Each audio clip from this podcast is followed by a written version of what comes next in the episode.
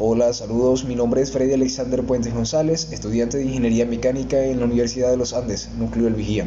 Hoy vamos a hablar sobre enlaces químicos y algunos tipos de enlaces químicos que existen. Bueno, un enlace químico ya que hay acotación que es el proceso químico el cual es responsable de las interacciones atractivas entre átomos y moléculas y que confiere estabilidad a los compuestos químicos diatómicos y poliatómicos. La explicación de tales fuerzas atractivas es un área compleja que está descrita por las leyes de la química cuántica. Bueno, se puede decir que es la fuerza existente entre átomos una vez que ha formado un sistema estable. También las moléculas, cristales y metales y gases y atómicos que forman la mayor parte del ambiente físico que nos rodea están unidos por enlaces químicos que determinan las propiedades físicas y químicas de la materia. Y pues le menciono que en nuestra cuenta de Anchor ya subimos nuestro primer podcast de los estados de la agregación de la materia. Espero ya los hayan escuchado y les haya servido. Bueno, continuamos. Ustedes sabían que las cargas opuestas se atraen porque al estar unidas adquieren una situación más estable que cuando estaban separadas. Esta situación de mayor estabilidad suele darse cuando el número de electrones que poseen los átomos en su nivel es igual a 8 estructura que coincide con lo de los gases nobles, ya que los electrones que orbitan el núcleo están cargados negativamente y que los protones en el núcleo lo están positivamente.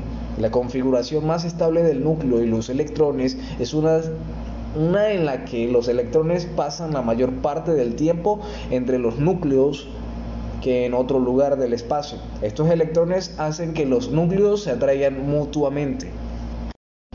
Bueno, eh, una de las teorías del enlace químico sería que en la visión simplificada del denominado enlace covalente, uno o más electrones, frecuentemente un par de electrones, son llevados al espacio entre los dos núcleos atómicos.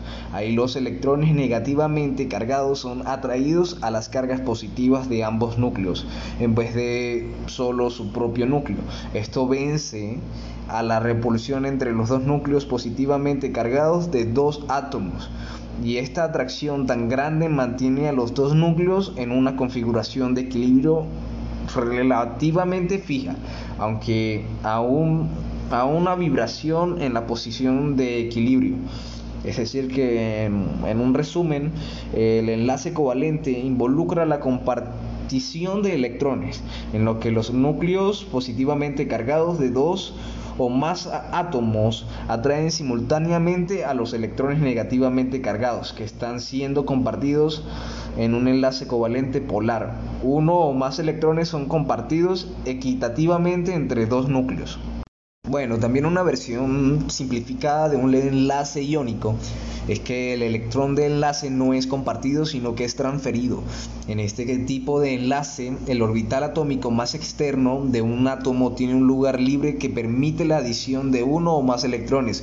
Estos electrones recientemente agregados ocupan potencialmente un estado de menor energía, más cerca al núcleo debido a la alta carga nuclear efectiva de los que experimenta en un tipo diferente de átomo. En consecuencia, un núcleo ofrece una posición de más fuerte unión a un electrón de lo que lo hace el otro núcleo. Esta transferencia ocasiona que un átomo asuma una carga neta positiva y que el otro asuma una carga netamente negativa. Entonces el enlace resulta de la atracción de electre... ¿cómo decirlo? electrotástica. Sí, estaba pensándolo, pero sí, es así electrotástica entre los átomos y los átomos que se constituyen en iones y de carga positiva o negativa. Quiero que sepan que todos los enlaces pueden ser explicados por la teoría cuántica, pero en la práctica algunas reglas de simplificación les permite a los químicos predecir la fuerza de enlace, direccionalidad y polaridad de los enlaces. La regla de octeto y la de Trepet eh, sería la teoría de la repulsión de pares de electrones de la capa de valencia. Son dos ejemplos.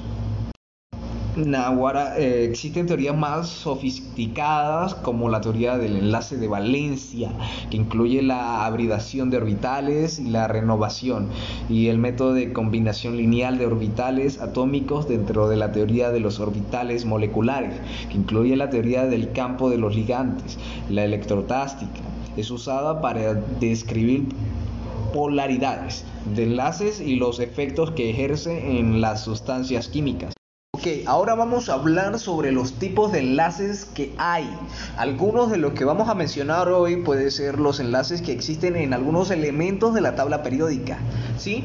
Eh, ¿Por qué hablamos de los químicos? Porque hablamos de la cuestión de que hay elementos en la tabla periódica, que creo que la mayoría, estoy seguro que la mayoría tiene enlaces enlaces con algunos otros elementos. Por ejemplo, en el hidrógeno, su enlace sería HH sería su longitud o podremos colocarle también PM como nos enseñaron en química, ¿sí? desde cuarto a quinto año eh, nos enseñan que longitud se puede medir como PM o energía como KJ o mol, ¿sí? MOL, podemos colocarle que HH sería 74436 de energía o longitud 74, su enlace sería HH también tiene HC, HN, HO, HF, HCI o C o HBr.